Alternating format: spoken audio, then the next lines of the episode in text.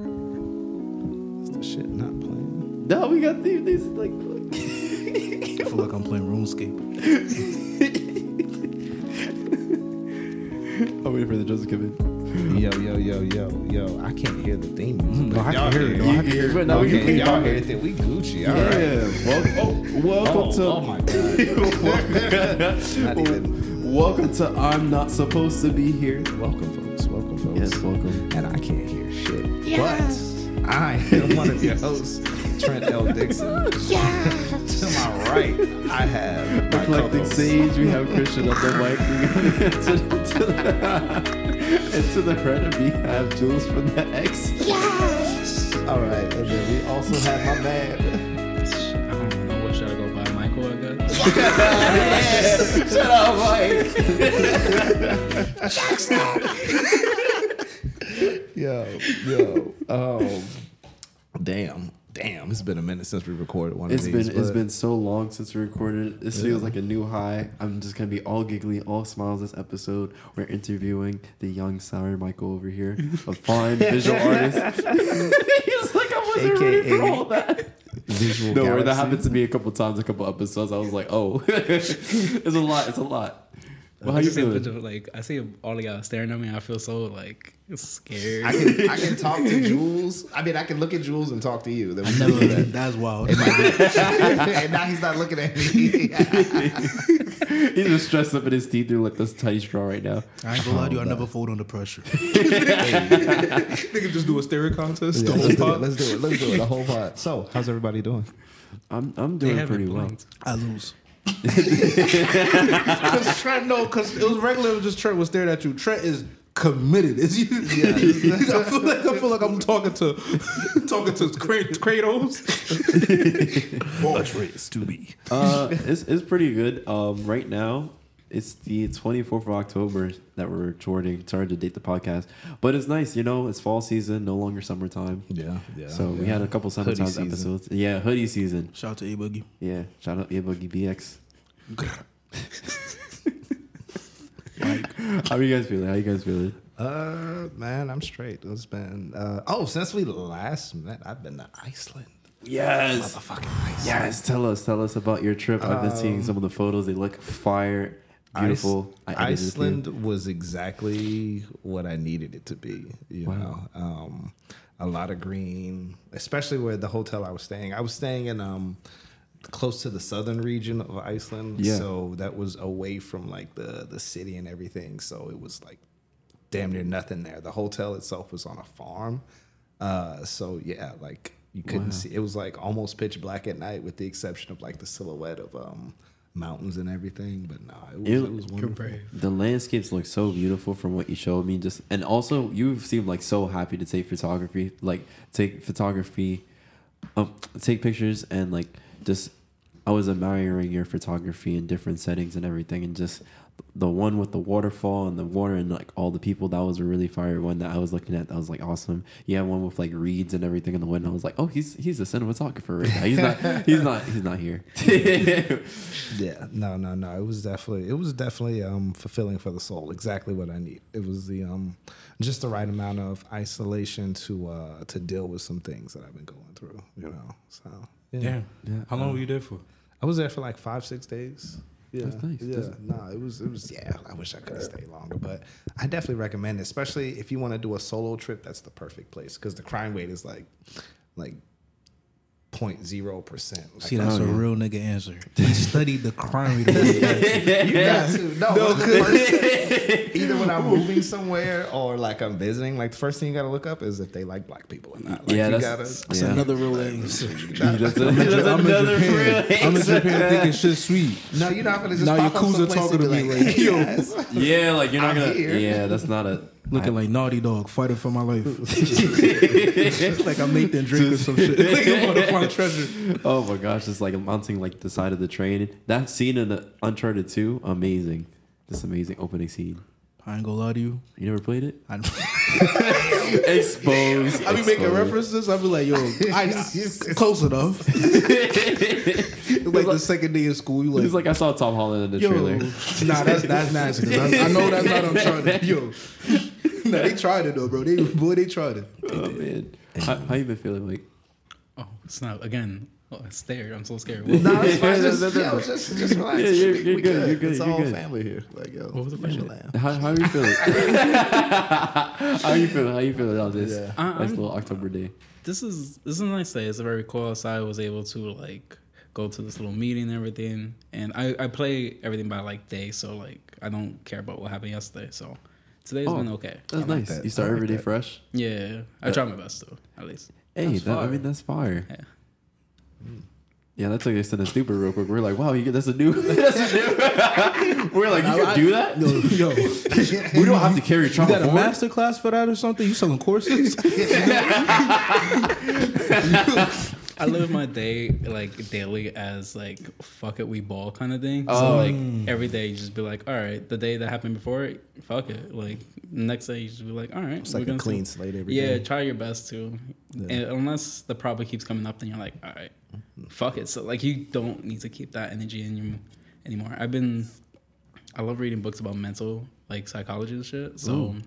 one of them is that like to get that mindset of like trying to push things away or like step back from your life like a few feet away a few hundred feet if needed and just see and be like is it really important nah keep it pushing you know Ah, some some s- a little bit of stoicism, a little bit of aloofness to not feel, not feel everything. Yeah.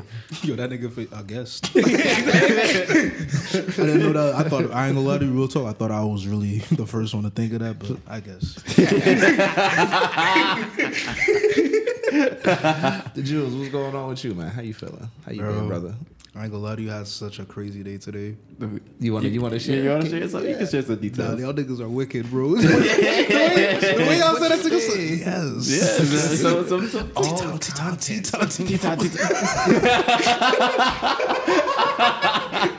said, oh, Um, I don't know. I might feel- be in love right now. It's a very interesting vibe. Yeah, bro. Also, I be I be like I be a, a I be like a stoic emotional roller coaster. oh, so, Okay, okay. So I say this, but again, who- I pray knock on wood, but we won't knock for the sake of the sound. But Yeah, yeah, yeah. tap tap. But yeah, I don't know. So roller coaster right now. You're at the. No, uh, I'm not, bro. It's a blast. yeah, you're at the top. I'm like, yo, Alright. you ever been so happy? You like this shit's odd. yeah, you. It's like something, something's got to be. But this is what I'm saying. Yeah, like, no, yo, no, no, that's- yeah. mm, That, I've ha- seen it- that I've happened to seen me this the other movie. day. I'm not gonna lie. What happened? No, no, I was mad happy. I was like, "Wow, this is the craziest." Bit. I haven't been happy. In a, I wrote it in a song. I was like, "I haven't, I haven't been this happy in so long." I forgot the feeling, and I was just like, "I'm happy that I can admit that." I was like, "Wow," because you don't really know that you're like in the weeds of it, like going day by day, until like you like see something that's not day by day. And I feel like that's the common thing and. You're like, "Whoa, that's a whole different perspective." Yeah, but like, nah, I also got that WAP put on me too. That's so it might also be that, but like, it also might be what you said as well. Nah, but all seriousness, Wow. Okay. no, but like, in all seriousness, Welcome to a very special episode of I'm Not Supposed to Be. Here. yo, immature hours, yo, listen. I'm, I'm invested in this. I just met you today too. This This is is cool. great. nah, but I ain't gonna lie to you. It's just it's very nice. It's very wholesome. But it's weird though, cause like I feel like you ever talk to like uh have a, a friend and she's just like like you was like I never thought you would be like this. Like I didn't know you had this switch to you, bro. Like I can see like all this regular shit was a facade. You're not you're not Bruce Wayne. You're Batman. I was like like she just went crazy. But um, but my mom came home and then um. I'm African. You feel me? They it's like I feel like they're. I feel like there's like there's still that still uh, still instilled to you like uh, sexual purity sometimes. So you feel me? Uh, she was there. She's like, "Is anyone down there?" I'm like, "Nah, not at all." This girl. This is the first time I ever found out she she feels under pressure. Oh no! I, like, she's like, "Is anyone down there?" I'm like, "No." All then I, all we hear downstairs is a loud thud. I'm like, "This nigga is." I know you're about to just like stay there, just be like, you got to stand by your life. Like, I just stood on business. I was like, I was like, you know, it's like who thought that's a? And I was just like, I, I- I started gaslighting my mom. I was like, I, was like, I, I don't know, I don't. a ghost. Phantom. Can we start over? Nigga, giggle, you don't get the reference. no, no, you got, I said to the track list. I said, "What's up?" Yeah, yeah, yeah. Thank you. I take it Oh, back. I'm man. sorry. nah, but then then she tried to jump over our gate, the garage gate. Yeah.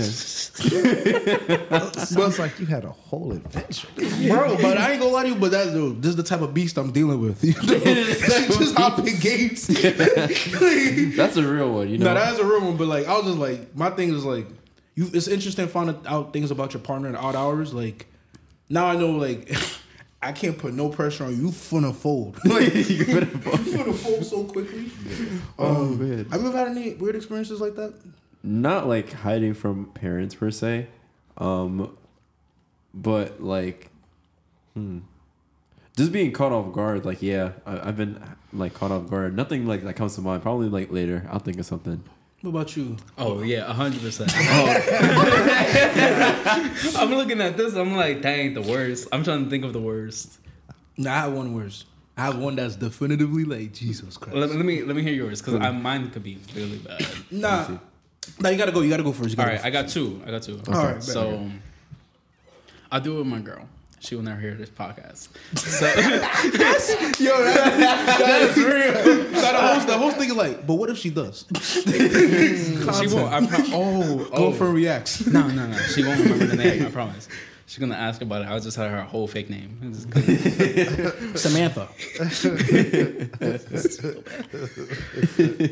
So, like yourself, she folds under pressure. She cannot handle no stress. She claims that she could, but in reality, she trash. So, which is the worst time? I'm thinking the time she met my family or the time she met my mom, and I can't really choose the two. So I, I grew up in Hispanic families. Yes. So Okay. What country are you from? You're Colombia. From, mm, Oh, okay. Um, and she's black. She's the oddball out of an entire family. Yeah. I'm the one who brought black person in our family, and it's not saying that you know they looked at her strange. It was just like looked at me like, what the fuck? You it's- thought- it's- No, it's a it's a cultural difference because even like my family is like Puerto Rican and Dominican, but when you look at my family, it's like mixed. You see people from all different skin tones and shades and everything. But it is like it is like a different thing. Like I remember um, my uncle, he has my aunt who's Filipino, and at the time it was just like, oh wow, that's like a different. That's someone. Even though our family is like very mixed and everything, it was like, oh wow, that's even outside of our sphere of like what is a family. So like when you're coming from like everyone's like Hispanic and everything, you're just like, oh wow, that's a different type of cultural thing. And so like it's a it's a little it's a little like shell shock, but nothing like too crazy. That you're just like, oh yeah, Yeah. what? For me, Whatever. it's something completely different. So everybody in my family, my cousins, all dated somebody who's Hispanic. Yeah. For me, I was just like, let's switch it up. Let me. Let me bring that- So you, you intentionally dated outside of the. It was not even by uh, like intentionally. It was like by accident. So I dated like a black girl in middle school, and I was just like, "This shit fire." And I just kept, I just kept going with it. I was just like, I tried to date a Hispanic. I was like, mm, "All right, I'm gonna go go back over here. They they got some they got flavor." So I'm back over there. It hit different. It hit different, and this episode's going crazy. and Splash zone. I'm sorry, I'm done. um, So you brought her into the family, and it's like, is it like, was it? Um, because I even I feel like a certain like a lot of immigrant groups can feel this when you bring a outsider to like a homogenous, like uh, culture wise. Is like, is it really like fish out of water situation, but like you're with the fish. Yeah. yeah. I mean, is it like a a, a sink or swim situation? Nah. it's just No, if it's you're a- not used to like judgment, silent judgment, and stuff like that, it could be all like weird for the person. I guess for me it was very strange when we first. So my family does a bunch of like these group meetings. I guess I, well, like family meetings where like my grandmother was like host this whole party, and then like we invite a bunch of family members, and most of them will come through. Um, I'm one of the people who don't come often because everybody in my family speaks Spanish. Trent knows this. I'm trying to learn Spanish to at least gain communication with them, but Yeah. they they're like known for only speaking Spanish. Oh, especially my Yeah. grandmother. She only she's an immigrant who came from Colombia to America who had to build all oh, Wow. she straight Spanish, and the only communication I have with her is with my cousin who I have to like you know translate. Yeah, So- that can be tough. yeah, and then having her to be like our translator, if she's not there or me and her are just not talking like that, it's gonna be hard for me to even talk to my grandmother. Um, but when it's funny, when I brought my girlfriend in, everybody was like, "Huh, why? And it was like, why? yeah, and it was like so tough because my girlfriend knew more Spanish than me at the time. So I was Yeah. like, that's why. Like she can speak some of it. And uh, when it came to food, she was just she was so she was so comfortable with her family, and I was like still like that's crazy. I can't be this comfortable in a like an environment like this. Like I'm so scared to like fuck up in some weird way, you know. Yeah. But- That's tough. What was the What was the situation though? oh yeah, we straight a little bit. Yo, yeah, that. we straight away. Nah, Trent don't want to step up. he speaks when there's no. the hero that y'all need. the voice at night. the situation was um so my my parents they disappeared throughout the night often. And me and my girl has been together for like 10 years. The one situation was um when she gave me a hickey. And and it was not like a tiny hickey. It was a fucking massive like it was Right. You cannot see this man. This man looks like the Pillsbury Doughboy. Yeah. Complexion. So So I can when it- only imagine. I can so, only because so I tried to hide it with a hoodie. So I tried to do like I tried to pinch up my hoodie like this. But the thing is, You didn't go out and buy a turtleneck, no. I couldn't. Like it was. the best time to wear a shiny sweater. Shiesty's wearing a thing at the time. no, they were, You're sick. so I was just like, the funniest part. It was on my left side. I remember this, and my bed would be like straight on the left side. So my mom is this kind of mother who would just invasively go through the room. Mm, Who's Yeah. open it for no reason. Yeah, just open it, nothing. Just kick that door down. Like, yo, what's up? How you feeling today? At least with positivity. At least with positivity. Yeah, and I was just like, oh my, and I looked to my left. I'm like, don't worry about it. Like, yeah, I'm doing good. I'm doing good. Don't worry about it. And she was, she literally grabbed my fucking chin and was like, what is this? And I was like, what is this? What is what? Like, and I was so stupid as a kid, bro. Oh my god. What did you say? I mean, weren't we all? Weren't we all? I said I got beat.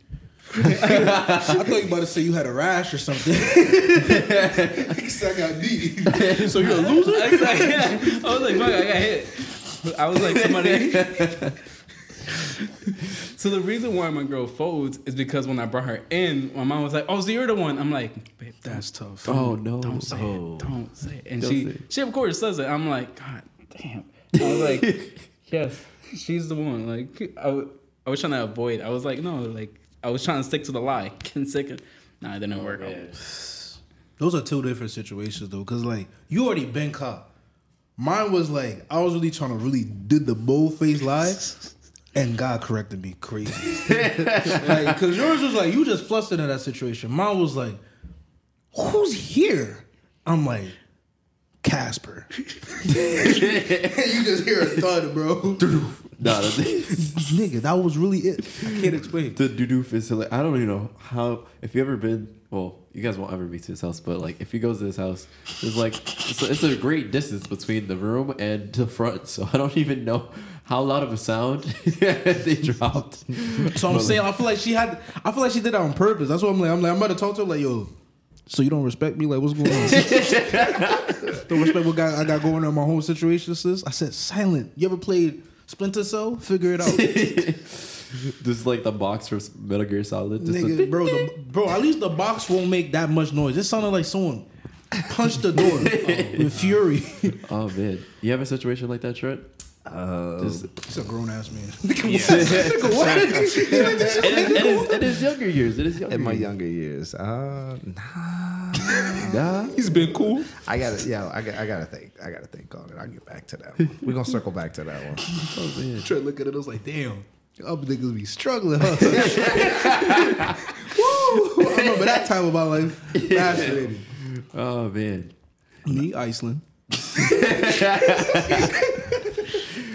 No, but um, my mom was like, it was like when I was living with her, she was, she was, she was cool with me having like a woman over, That's a fire. girl over. That must See how you talking? It wasn't like. Yeah, it is. I think I, I, I think I built up like enough um, trust uh, with my mom to to to know that I wasn't. You know, Gotta write that down. I mean, you know. but it was like there, there was like a stark contrast between like my brother and I. Like my brother How's your brother like? my brother is Older or younger? he's older. He's Okay. older. Yeah, yeah, yeah. He was- Oh, see that? Mm, yeah. you one of them. You take the the older sibling carves the way, and you just I'm here now.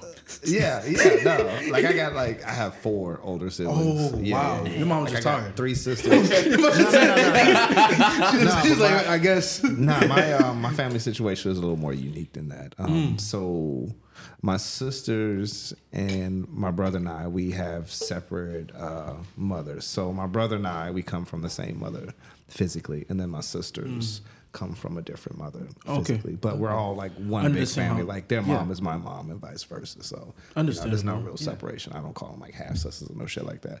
But yeah, yeah, yeah. I was I am the youngest, so yeah, I had them as an example. you know, but what I mean, not to do. I mean, but I never So really right to right there, and that's it. no, but another, I never really got into a lot of trouble anyway. So Oh, wow. Okay. yeah. You're a wholesome guy.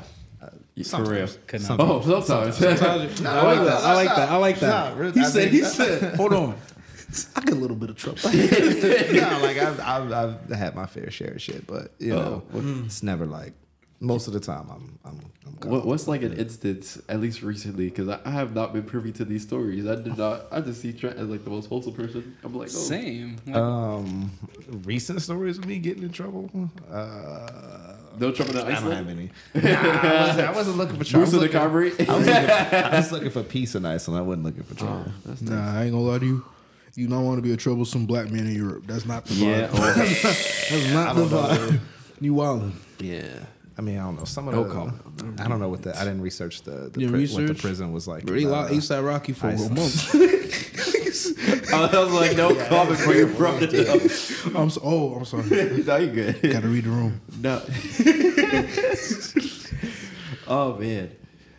No, it's it's it's so interesting this blackness around the world. Like, even when we we touched on it before, but whether it's like you have you introduce family from like other places to like someone who's of a darker skin tone, or like how like even the islands and everything is kind of like a like a mosh of like different cultures and different people from darker to lighter skin tones to like going out to Europe and everything and facing like different types of like um experiences just because of like your color skin. Is weird um to it's weird but also like fun to like understand the nuances and what it means to like have the black experience in different places.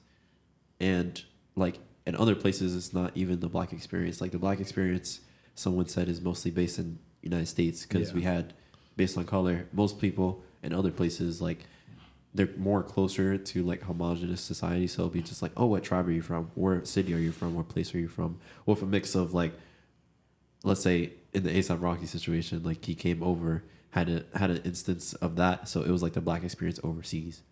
So it was a little bit, so it's like a little, little nuance, but it's just interesting to see. It depends though. I feel like a bigger thing with difference, especially traveling, is definitely a classism because if you come in as a wealthy tourist or just even just a, a regular citizen or above average citizen with, wor- with certain amount that you can bring to the country or to their Yeah. society, you get treated hella differently.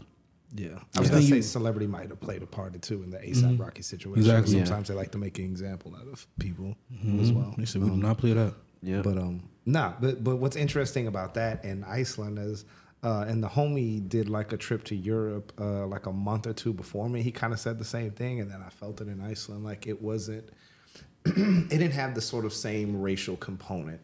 Uh, so here in America, as a black person or a person of color in general, but especially black, uh, you know, a lot of your interactions you have to question the way something was said or meant, or you know, is this because of A, B, or C? You know, is race involved? Like, you know, you're you're constantly. I feel like it's a constant tension, constant looking over your shoulder, and I didn't feel any of that in Iceland. Like it was only only people that kind of looked at me funny was like uh, these these people that were in the same hotel as me as me, and they weren't from Iceland because they were staying in the hotel. You Yeah. know, this guy he kind of looked at me funny, like, "Oh my god, a black guy." And then his girlfriend she was all goofy and giggly. But I mean, other than that, like it was, you know, it was like. Oh, time to wake up. I, I apologize. That was the girl was in the monologue when she seen you. What's up? she just so warm. but no, like it was it was definitely definitely a really stress free experience. I don't know. I feel like I have a. To be honest, personally speaking, uh, I'm African. I grew up uh, in a I grew up in a private black school when I came here in America. For like, like it was to the point where I saw like a, a I think mixed or maybe light skinned student. I looked at that nigga weird. I said, "Yo, what are you? what are you?" and I, even when I went overseas back home, there was a lot of. I've touched like a homogenous nations and that sense of homogeneity, but just being um everyone is black, but the difference, at least for me, was like I'm American, or when I'm here, it was like I'm African. So I guess I don't really walk around too much with that fear of like, why someone's questioning me. I never tied immediately to race. I'm just like, oh, especially in New York, I'm just like, oh, it's, it's just, it's just, I don't, tr- you just wary of other people around you. There's been times I had moments where I was like, oh, this is really a racial thing, but then I just chalk it up to ignorance because I feel like. Oh, like even especially like especially like a nation here, I feel like there's a lot of focus on race when it div- uh, distracts from bigger divides like uh, wealth wealth uh, disparity. Because even then, you got to keep in mind, especially like if I play make believe, especially today, with some some young uh, men, we always they always want to make you tie back to like blaming it to uh, situations to your race, whether you're black or white. And even on the white side, there, imagine the world is telling you that you're supposed to be wealthy, then you're actually broke. Like majority of the people in the country, not broke, but you're not as like you're not like it's, it's month by month for your for your living situation. And on top of that, people are blaming you for it.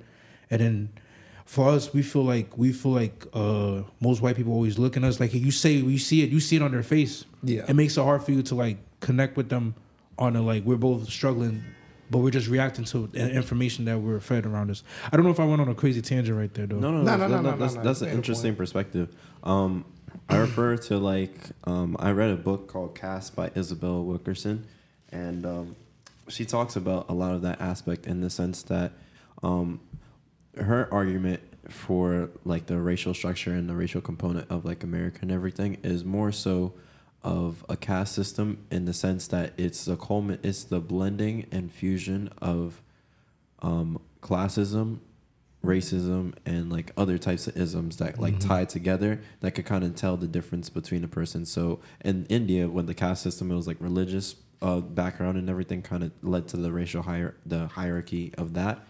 And it led to like different types of forms of violence and everything based on the different types of um, the different classes. that shit was a fire ad Yeah, that was- Yo, it was right on point. That was on point. I was I was fine till Trim. Trim. Yeah. That boy spitting. That boy spitting. Yeah. um, but yeah, so she essentially talks about um, the white southerner who was not a plantation owner per se, but also helped in like the propagation of enslaved people in America. And she talks about how in modern times it's um, often found that um, it's often found that they carry a lot of the burden of like the of the past woes while also being just in a similar impoverished situation however that was used in the past to like like let's say for instance voting rights like whenever something is made in such a way that it disproportionately affects a population um, it just catches everybody it doesn't matter who what race or color or anything so like if you deprive a certain area just based off like race, let's say redlining, there's other people that are of other races that live there as well. And so they're gonna get caught up in the thing regardless of color lines. So like let's say in the situation where someone is less fortunate or less less wealthy and then they also feel like, hey, you're supposed to be like you're supposed to check your privilege and everything, but like what privilege? But they're also stricken by the same thing as a byproduct of race without even knowing it as well, which could be a contributing factor. But yeah, I don't want to go d- too deep. I want to save that for a later episode, honestly. Facts. The greatest Americans have yet to be born. They're waiting for the past to die. But that's not what today's episode is about. We're here to interview Michael Bahar. Yeah, 30 minutes later, y'all. Yeah. that's it. Yo. No, no, no. We, we, we're here to talk about art, though. Um, So tell us all. I was back on Michael. Tell us, Michael. This is a crazy transition. What is this like? So so no no no. Yeah. I'm, I'm, I'm joking. I'm, I'm being So- way too serious. Nah, I'm I. I will jump onto this Go talking about no no no. Yeah. So bring it in. So this is a weird transition, but I used to do a do two photo projects, uh, project series that based around black women and black men. They were called um, uh, BLAQ and BLAK, which you know when you say it's black and black, but the Q was for women, which uh, stands for uh, beautiful, loving, admirable queens, and the king one I couldn't do just because, strangely enough, you know, I mean, I guess it's kind of weird if I just came up to a random black guy and I was like, "Yo, you want to take some photos?" Like, I think that's gonna be weird. Just coming out of context, be like, "Hey, you want to take some photos?" If I never met you, ever. Um, but strangely enough, like I would approach black women and I would just say the same thing. Like, do you want to take some photos? I think you'd be a great inspiration, yada yada yada. They would be more willing to like do these photos. And let me break it down. The the photos themselves was meant to encourage black women to uh, be more photogenic. So uh, so this came off my girlfriend, um, well, my wife, and she never really loved taking photos. She was she's very dark skinned. Um, like Yeah. well now she's not as but when we first met she was really dark skinned. Like if you talk if you took a photo of both of us in the same time, she'll look like a shadow, I'll look like the light. Like it was that like clear day. And so she never really liked taking photos and I was like, This is stupid. Like I like taking photos of you, I like taking photos with you. Um so that's where that whole series came in. So when i'd done the series, I would basically interview the model and say, "Hey, I have a few questions for you. Like, why do you not like taking photos? Because that would be the first one. Like, do you like taking photos? No, cool. Now you're a candidate. If you like taking photos, that's cool. But this is not what the series is for. The series is meant to encourage you to take more photos, to be more self confident in yourself. Um, and a lot of the times was they had like relating problems. So like one of them was, um, just like I said with my wife, they just didn't like how their skin came out. Um, Hello. My fault. We had a we had a little interruption. um, another one might have been like the way their hair was done, or um, what was a? It was mainly that first one, but or um outfits in general. Yeah. No, no, no. You're good. You're good. Just Jules' face. I'm sorry. He was like, What did I do? No, He was no, like, no. mm, mm, mm. I didn't say. I didn't say no word. Ought we, we have we have we have Jazz in the studio. You What up, what up? snitching. yes, but um, My bad. I'm sorry. no, but I was um that's a very interesting thing because um I was talking to um one of my friend's moms and um I had done a product shoot for someone for a brand and um for that brand the hand, the hand model was um was of darker skin and it was interesting because uh for me I saw like I myself have darker skin so I kind of know how to adjust the brightness to make sure that the especially with me I always love editing colors and everything. And I feel like that's a common issue um just not prop not properly like illuminating or lighting people. And so like it becomes a thing where especially in the fashion industry too where when they edit photos they like they hyperbolize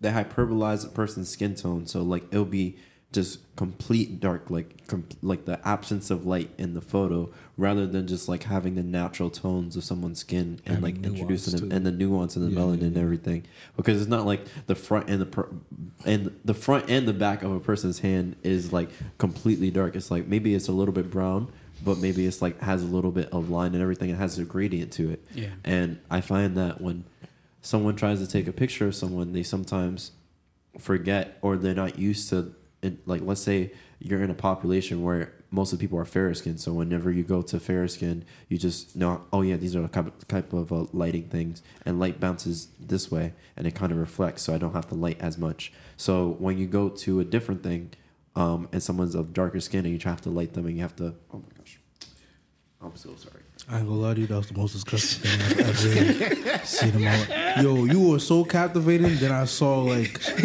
I saw like a loogie run from your nose like it was a free slave. It ran south, bro. Bro, I, I imagine seeing a bloody nose, but it wasn't blood, but pure mucus. You like you got ectoplasm in your nose, bro. All right. so sorry, guys. I'm sick, man. They had hang time, gang. Like, this shit was fat. like, it was not, not a regular COVID situation. It's like I'm so sorry. They're like, they're got limited edition COVID, bro. Oh I'm so sorry. You guys are, oh man, you guys also that. It's okay, breathe, brother, breathe. Oh yeah, you good. We all been there. Oh Nah, man, premise premise of the story. I'm sorry, sorry, listeners. Oh man, that's gonna limit infamy. You're good, you're good. Don't worry. There's no video. Right? No video. there's no video, thank goodness. But um, yeah, it's just it's just interesting to see that it's more so of a. It's kind of like what Jules is saying. It's from just a point of ignorance, not willful ignorance, but just a point of not knowing, and then just Im- implicitly making it so that someone feels like less likely to take photos of themselves, and um, and yeah, just speak more towards like your art more generally. Like what do you look for in your subject? So like from what you were saying from that one project, even that like one like little small project, you're kind of looking for we led with like an intention to create like a certain type of like visual and like from looking at some of your stuff, you like like to balance realism and you like to balance some other aspects into your art as well. So for me, I have a few different like mediums. When it comes to photography, I think my overall purpose is to take people who don't like taking photos, people who don't like how they look. Um, what I wanted to say before though, when we were Yeah. talking about that, was that um, you remind me of this point that somebody brought up back in some I don't remember exactly where I was reading it from. Um, it just reminded me of um, Fresh Prince of Bel Air because they used that as one of the references.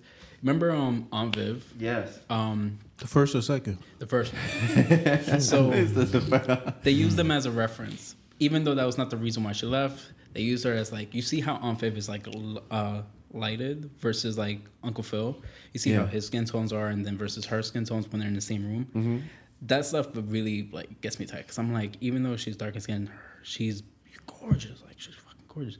And I'm like, Yeah. why couldn't we like you know focus on her and they were focused on him and then you know eventually they caught her, but then when they bring in the other Aunt Viv, I'm like, everybody saw it.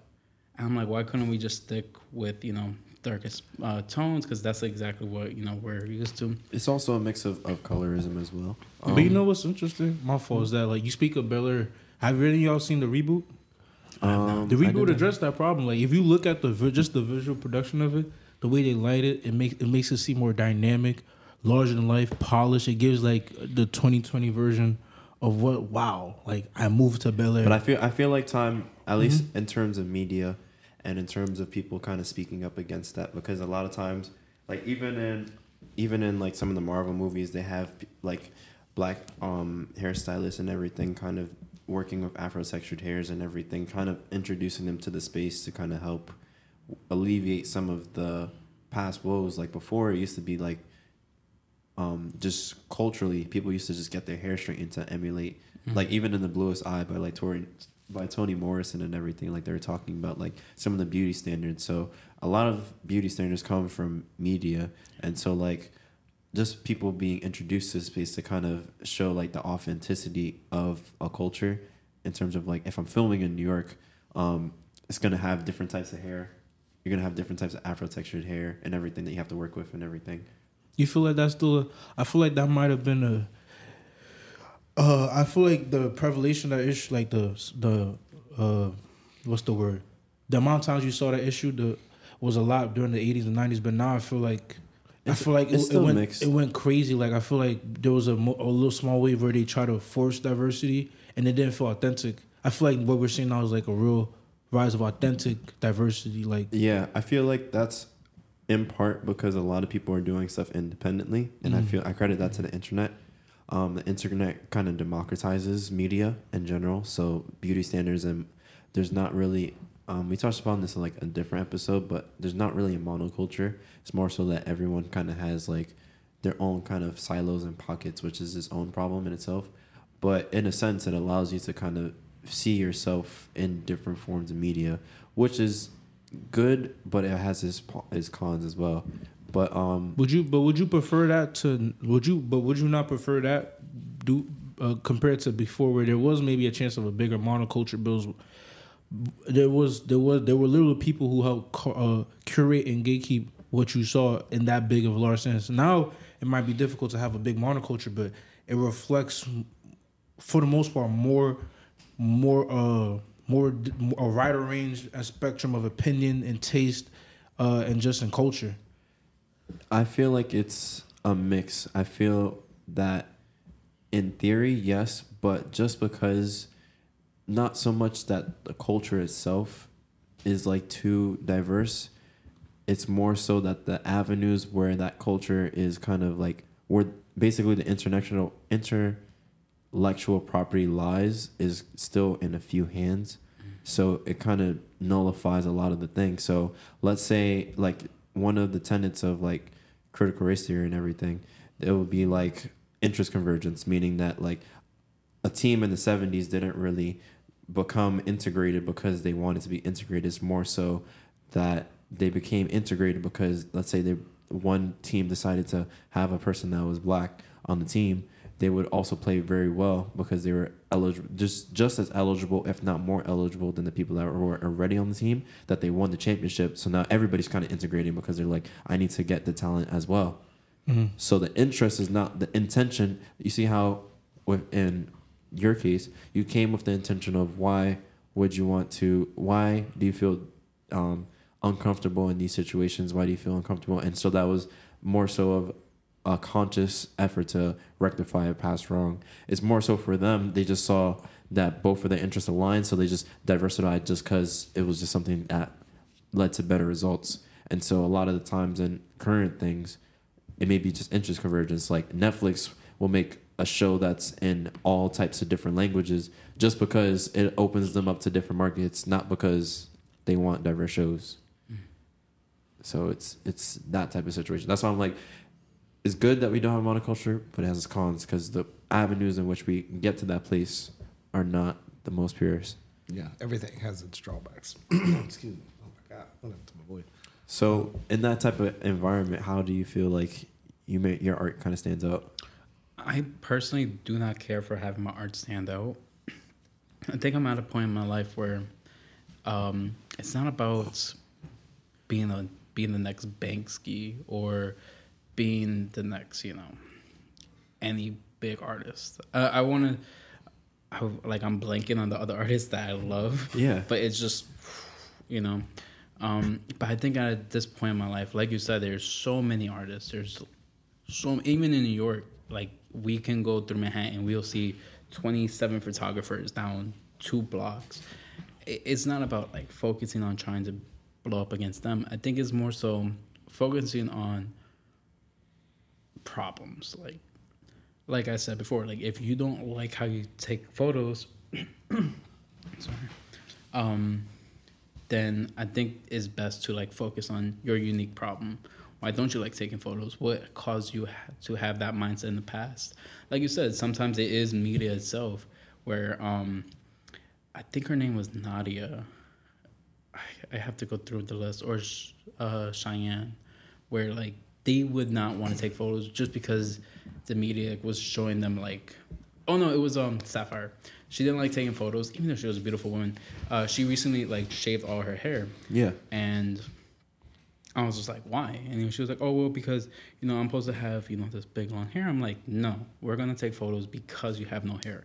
That sounds so fucked up. But yes, we're gonna take photos because you have no hair. You did it on purpose, and like later, like even that same night, which was amazing, she like took the photos, put them online, and she was like, you know what? Actually, I shaved my head because I didn't want to be construct uh, like constructed to this idea of like me as a woman meant to have like hair or like having curly hair or any in that sense. It's, it was a few years ago, so I cannot tell you the exact words, but basically in that same idea that she was like, I did this because I wanted to have no hair, not because I was trying to rebel or anything like that. I was just like, damn, that's exactly what I was looking for. And it, it's like moments like that that makes me so excited to like get into photography and taking photos of people who do not like it. And this is there's not only like uh, BOAQ, but it's also um, what is this? Uh, un quote unquote unphotogenic, where I kind of get everybody, you know. Mm-hmm any race, any color, and it's kind of the same premise. But the reason why BOAQ was like a separate series was because it was dedicated to my wife, where it was like, you see all these people who are taking photos. What's wrong? Why can you not? Like, what's stopping you from doing that? Mm. So eventually she does, and eventually we get over that whole block. And it was kind of the same idea where she saw her older photos, and she was like, "This is why because I was so dark in there, but now I'm not as in here. I'm like they're the same freaking skin person, the skin person, skin tone, same person, but like you are putting the premise of like that's a bad thing. Like no, it's not. Like it, if in your eyes, if it's bad, you can blame the photographer. That's what I always tell somebody. If Yeah. you're if you don't like the photo, blame the photographer. Don't blame yourself. The photographer messed up in some sense. Um. Yeah, No, I, I just love that. I, I was thinking back to some of what we said in the in the photography episode and like how every photo has like an agenda and and just speaking to you and everything, it's just like you're able to kind of nullify that and just look for authenticity without exploitation. So like some people look for authenticity in like let's say like a traumatic event like we talked about like with the Yeah. falling building uh, picture. So it's like Mm, that's yeah. authenticity to violence, but it exploits the person in the thing. It's like you're counteracting that by going with the expressive intention of combating why you have certain ill feelings towards something and trying to do use photography as a way to break past that and i feel like that's a good method to kind of combating a lot of the stuff that we visually see and some of the stuff in terms of just making art generally like you shouldn't try to like um, I heard a line. I was listening to like a no name song, and she was just talking about. She was getting at the point that a lot of times people congregate towards artists because they sell black trauma and just trauma more generally, which is tough because at the same time you're speaking to your authentic experience. Like I know when I write sad stuff, it's sad stuff because that's what I'm going through. Mm-hmm. But a lot of times it's when you don't have those instances of going through that pain, then people are like, "So what am I? What am I here for?" And it's also the profitability and some of the the contrasts and the nuances that come with that. Because I know some artists they kind of just don't really play towards that, or don't really play completely towards that, or they readjust or re. What's brand. that when you say? What was that? When you say they don't play towards that, was that? So like they don't play towards like putting their trauma out there first, in the mm-hmm. sense like they'll just make songs that are not trauma based, but it'll be like it'll be just talking to them their authentic selves. Like I know it would be telling stories or doing it in the same vein as you were talking about before, in the sense that addressing using it as a way to voyeuristically address a problem rather than voyeuristically experience a problem without offering a solution. It depends. Depends. Especially with stuff like music and situation. I love a good slap. Sometimes a good slap will have you have to like I feel like even the most most most of the greatest songs, even if like the person didn't write it, but the uh, singer, the person performing, they have to give a piece of themselves into it, as if they're like acting. It's, Yeah. So that might be when you have to do stuff like that for certain music. Like the pain does add like a little sparkle to, to the to the magic. It might it, might just be it might be just like a just a thing humans tend to listen to. Because every time you hear some of these trends that people are mad at, you got to keep in mind this is still a reflection of the audience. It's not like is the audience might be fucked, but we might like the pain sometimes. It hits. I think, um, and there's something I was I was rolling around with that the idea the other day because I heard it on another podcast, um, and it and it's also it was explored in Atlanta a little bit on the uh, the Teddy Perkins episode. Um, It was sort of the question of does in order for art to be great does it have to come from some great pain or suffering you know and i think Yeah. with the teddy perkins they were they were highlighting the idea of you know michael jackson being one of the greatest pop stars ever but you know It's not look for at- debate. look- Yeah. We're not Look at- debating it either. Except if you're Drake, maybe. yeah Not even. gotta- I don't Drake? know. What? All right, hold on. No, no, we Listen. about to. We about to. Anyway, so yeah, looking at looking at MJ. You know, he was he was beat by his father. He caught on fire. You know, he he thought all these things happened to him, and then through it all, his art became great and timeless. You know, and I think that's something that always you know comes to the surface. It's like if, if you know if this artist is going to be great, do they have to have a tragic backstory? Like I don't think it's that though. I think, I think it might. the tragic backstory maybe helps with like, uh, even with art. Because even I'm figuring this out. Like, sometimes you have a good product, but also, especially like like selling selling something as an artist, you have to craft a narrative, not just for the not just for the body of work, but as you, especially as an artist, because you're gonna your life story is a narrative if you think about it. Like Banksy, the Banksy we know of Banksy is the editorial version that is fed to us. You feel me? Even the the uh, the stories we have, even with people in in the past, like Alexander the Great, George Washington, or even other people uh, like uh, uh, the Harriet Tubman, Frederick Douglass, uh, even uh, uh, Rosa Parks, Martin Luther King. The, the the highlights we know, especially in the broad pop culture, is narratives to serve a certain purpose. Whether Martin Luther King, Rosa Parks, that's to spread the purpose of uh, sharing the uh, the idea of civil rights at the time, Yeah. or with uh, Frederick Douglass' emancipation, or even with uh, George Washington, the uh, establishing a national identity and something for most Americans to be proud of, and, and, and even Thomas Jefferson. But we don't know the true state is similar to that with music. I think we do conf- to go back to the main point was that we do conflate sometimes a tragic backstory. I think if you're able to do is I think it's also a big tie to discipline because he because of his father he had to learn discipline in such a harsh way, right? And on top of that, having the fire on top, he had to still learn harsh disciplines. Uh, even like modern people, especially even uh, let's say Kanye, uh, no, how, no matter how you feel about it, he also went through some tragedy. The loss of that car, the car accident with his jaw, first of all, Yeah. he still went over through that. And then the craziest one, probably the loss of his mother. Niggas don't talk about that, but that's that was like his foundation. You lose that, and he still somehow has to figure out a way to keep going. and that type of that type of grief informs a lot like even just writing from grief sometimes um just dealing with loss and, and it's a it's a deep type of emotion and it's something that we all have to go through and it's also looking at like your point of existence and just being aware that you won't always exist. And that sadness is intrinsic to every person in the human experience which is kind of why we gravitate towards that. Um and I kind of floated this idea like, let's say there was like, for all stated purposes, there was like this one grand like thing that this entity that like creates everything, right? Um, but it has nothing to reflect itself that's kind of in the same vein of itself.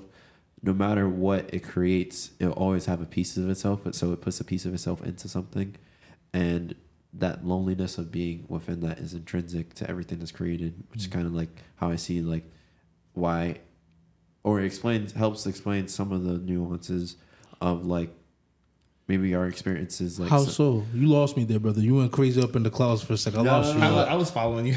no, no, no. I got No, you. I got you. I got you. Expound, expound. So let's say you're given the the choice to make the universe, right? hmm Let's say you either make the universe or you kind of just exist in this abstract state. You most people will create the universe, or maybe they'll be in that abstract state for however long. There's no time because you're just in an abstract state, but they'll they'll get bored eventually. They'll want to make something. So they make something. A piece of that has to come from you because you're the only thing that exists. Mm-hmm. And so that piece of you is always in the thing. Like even when you make music, whenever you make swords, or if you're a blacksmith or whatever, you make a podcast, that essence, that energy or whatever is going to be transmuted to something else. And so if you're isolated, there's nothing, just an abstract state. That abstract state of aloneness, I feel sometimes translates, but also that abstract mm. state of just love and culmination of being alive, being existing, also culminates in things. So it's not also negative. So I feel like it's a contrast between the two that's in all art. It's being it's being like all love and also being all alone. Hmm. Yeah. Michael? I don't. So for me, I. It's gonna get really sad. For Let's- me, at least, I Fuck it, don't. let's get sad. So I grew up alone. I was an only child for. I'd say f- seventeen years, and then my brother came along, and even then, you know, Yeah, that's a big Asian. W parents. I mean, even I would not connect with my family at all. Like I said, even before I did not mm. connect. So I was alone for a long time. And I think that kind of made me an artist in a sense because you know, there was no way for me to talk to anybody properly. Even now, you know, some people at work, when I talk, I don't talk as everybody else would talk. And I'm not saying that like I'm not speaking gibberish, but I'm speaking in a weird language that like I I wanted to tell you like it's like if I want to say I love you, but I'm saying like in a weird way, like oh you know you do a great job. Like that's not what I meant to say. I meant to say that. Yeah, it's, it's a disconnect between what you intend, like what you're thinking, and also how you express yourself. Yeah. Yeah. Uh, but because of that, I think the best way for me to actually connect with some people was through art. I think the best part about it was that, like I said, even my photography. I know we were supposed to be talking about like physical art, like the traditional uh, traditional art. No, but But- this art too. this is the, this is the core of what it makes That Physical stuff comes after. Yeah, but the thing that made me like more um happy was the photo shoots. Like I was telling Trent earlier, I used to do shoots in this building, and um one of the things was really fun is I had this one mo- uh, model named Miles, and he was like 18 years old, and this dude was uh going to be I think a computer technician or something in that field, and just by talking to him like and he was a recurring model and these models i never paid they just kind of came and i was like oh yeah you want to come back? By all means let's come back let's do another shoot. And through these shoots i would just talk to them like even walking uh, so most of my shoots would happen outside so we would walk and find some shots to take some. And i would just ask them simple questions like how are you? You know how's your family? And and then we'll develop into their whole life and I think because if we didn't have photography in common or um, them wanting to be a model or me wanting to be a photographer, I would never get that kind of connection.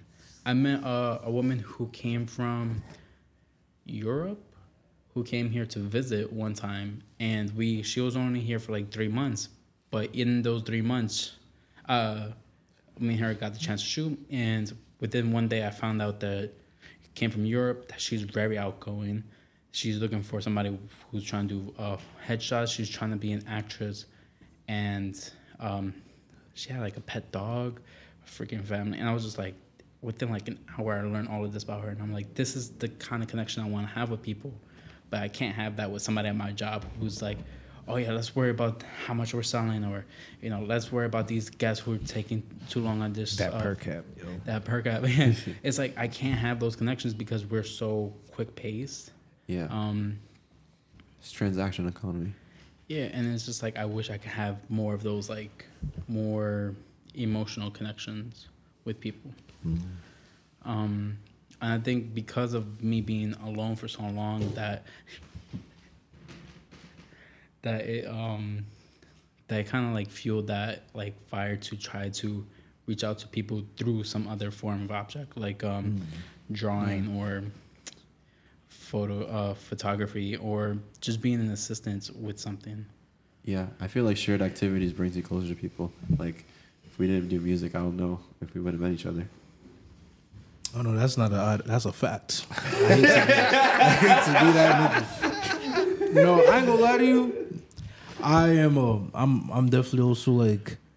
Bro, I grew up like I grew up in the Bronx, but my parents were like, "Nah, we gotta save this nigga. This nigga looks, nigga look like a problem." So I'm just in my room, bro, playing Roblox. Shout out Roblox, man. Just observing the world, just but through my room, and um, I really made a lot of my friends through activities. The more, and also when I went to high school, I just wanted to stay outside, so I just joined clubs for the fucks of it. Yeah, I was a young Republican. I was a Marty Wynn kid. I was a choir kid. I bro senior year I would jump from I did lacrosse lifting. for context, me and him went to the same school. We did see each other. Nah, I knew it. Nah, I ain't gonna lie. This nigga had a special beam cannon. Okay, this nigga was like it was so beautiful. It, was- it gave me young King Neptune. But you was just I knew of you. Like every our social circles was like one person away. Every yeah, it was it was so weird. Like it was. I think I did ride the train a couple times with him, like after lacrosse, but like we would not talk afterwards because. I I was in the lacrosse team. He was just there. I was a random workout. nigga, and I was just yo. I was going crazy though. You can't lie. I was, I was, yo. I was putting up weight numbers, bro. I was feel, I feel like Chamberlain. I was like, I real talk. I could do this if I really wanted to. I lucky I can't see. But um, even to, even to this day, I'm like I make a lot of good friends too. Like just my, because that's another thing with discipline. When you consistently see somebody doing something or even adjacent to something you like to do, you naturally gravitate gravitate towards them. Just naturally, you have like some level of respect because you like you don't might not know what's going through or the day to day, but they give a they they care enough about something to give a certain amount of time and attention and care. Because like you said, even pay your moms, they just like they just like their craft of making art with you, and it just naturally happen. That's like genuine love, and it uh, shows you like it's not like you go went to a party because you can meet anyone at a party, Yeah. but meet anyone at certain certain type of things, certain type of disciplines.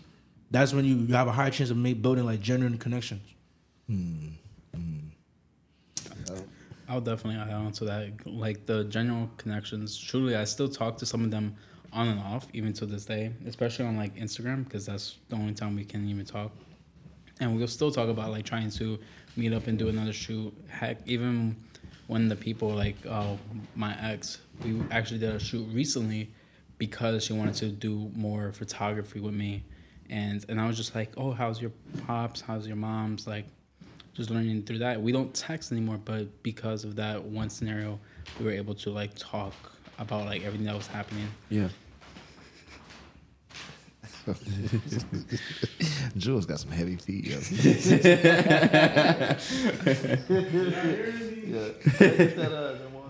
um, but no, um, s- speaking to um, both of the major points, like even though I wasn't an only child, same thing. I grew up, I felt extremely alone. I'm kind of the black sheep of the family. You know, like uh, none of nobody in my family ever moved out state. You know, I. Oh, thank you, sir. um, I think I might be the only one, other than my father, to date someone outside of my race. I feel so fucking fancy right now. Yo, um, I wish we did this on video. yeah, and, and I spent a lot of time in my room. Like my my brother was he was he was the popular one. He played damn near all the sports, basketball, football, baseball, and he was fucking good at everything. And he was the one everyone knew in school. Meanwhile, me, I'm the artist. I I sat in the back of the class. I stayed to myself. I didn't go to parties on weekends and shit like that. And so, you know, I I gravitated towards art because all these things and these feelings I had inside of me, I had to get out. And I think in some weird way, I thought it would connect me to the world more.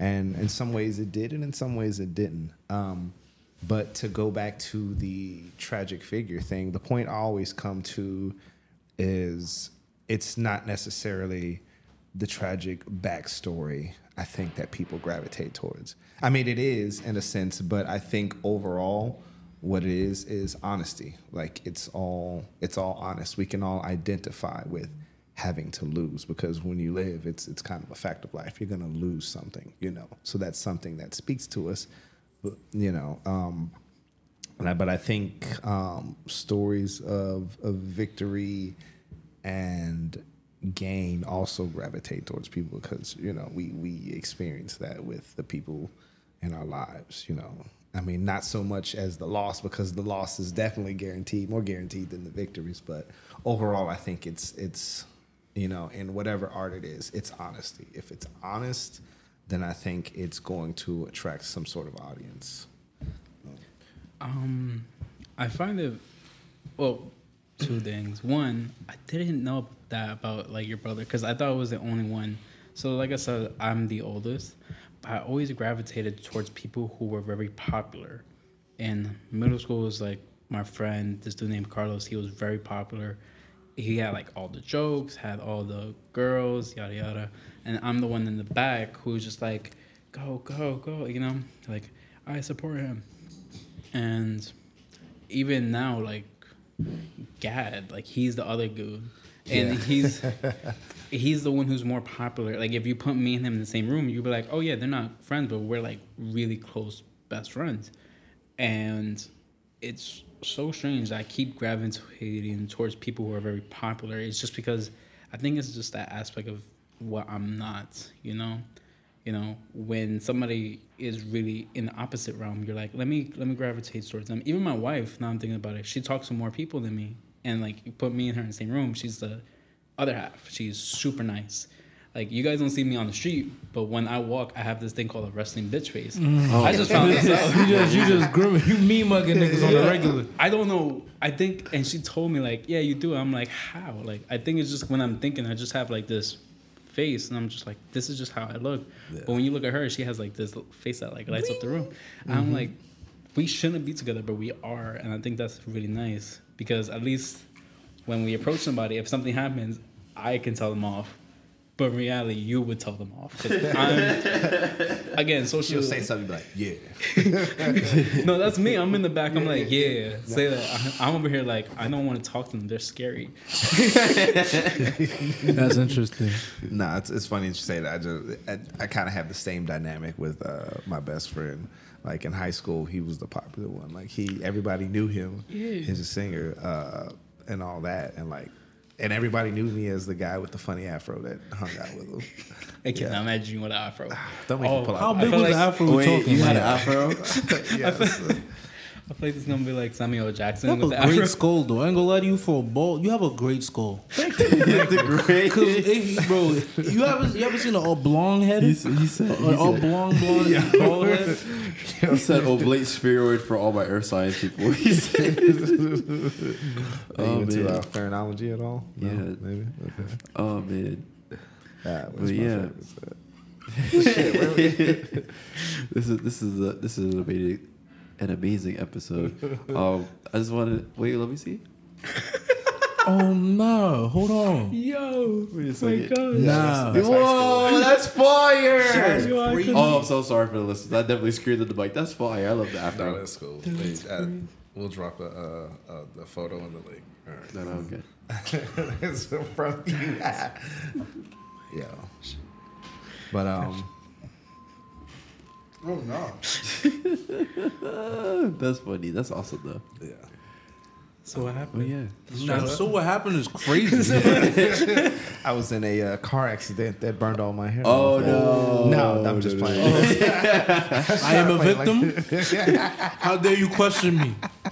I like that tactic. I'm gonna steal that. Victim of baldness. I am. 14 years.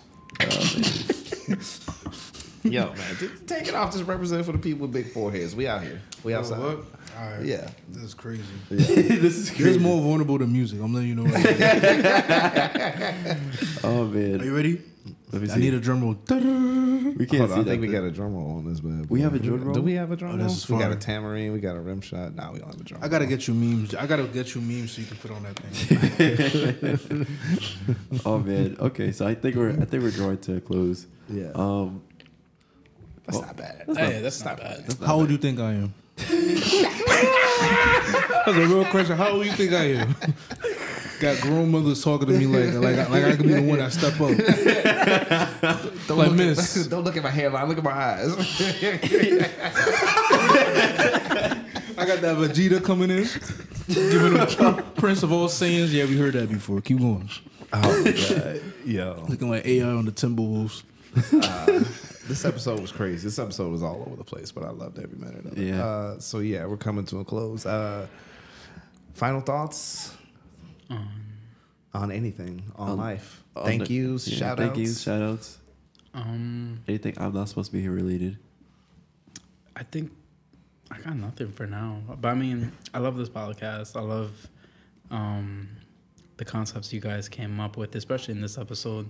And it kept coming back to like, you know, struggle and then came right back to art. And then like we talked about um, Iceland and then we came right back to art. talked about foreheads and we came right back to art. That's kind of how it goes. We kind of just like bounce until we, Yeah. until we come back. The theme is art. Yeah. it- It's a boomerang. Oh my god. But yeah. Shout out to Eddie. I didn't know if y'all knew that movie. That was a great movie, bro. That was really fun. Um, uh, thank you for having me. It's just crazy because I really listen to y'all niggas like in the shower. Like I'm scrubbing my balls. I'm like, wow. I'm like, wow. I'm like, wow, damn. Nah, I didn't see. I didn't see how y'all did that. I saw that. Mmm, facts. Hot water too hot. but um, nah. Uh, other than that, November third, we have a a little art gallery coming out, uh, crafted together by my boy Sage right here. Uh, help participate. We also have a project coming soon called Phantoms. It's like a little tape, a tape with that focus around the theme of like uh, love, loss, the erotics of it, the uh, the vulnerability of it, the wildness of it. And uh, it's interesting. It's like a imagine if a, a Drake fan and a Kendrick fan, a Denzel Curry fan came together and then ended up with psychedelic stuff. It's very weird. I don't know how we did this, bro. That- I'm not gonna lie. Yeah, I can't wait. I can't wait. But um, yeah, thank you for having me. Uh, I'm Jules from the XJWL, dollar sign from the X. I drop songs every week, videos, things like of that nature. Uh, special shout out. Uh, special shout out to the artist behind me. We got Jazz in the building. Just chilling in the corner. She's a- yeah, Shout out to Jen. yeah, You she suffered through us yeah. being on the outskirts of this podcast. right? Um, shout out to everyone that just made my mood great. Um, and just um, being able to work work on art. It's been really fun. I've been doing a demo every day, so it's been really nice doing that. And uh, shout out to all that. Yo, is your turn? I, was, your turn. I was watching Jules eat his ice cream like a lizard. I don't know what was going on. Over. I have to think about the listeners. They wouldn't have known if you didn't snitch. I had to, though. It was- it was- it was- This is a very I chaotic was- episode. I already know what the This I was is. encapsulated by that too. Until you broke it. I was just like, wow. But he did not break eye contact with Sage. Because I am a This, this good is how the guest. studio sessions go.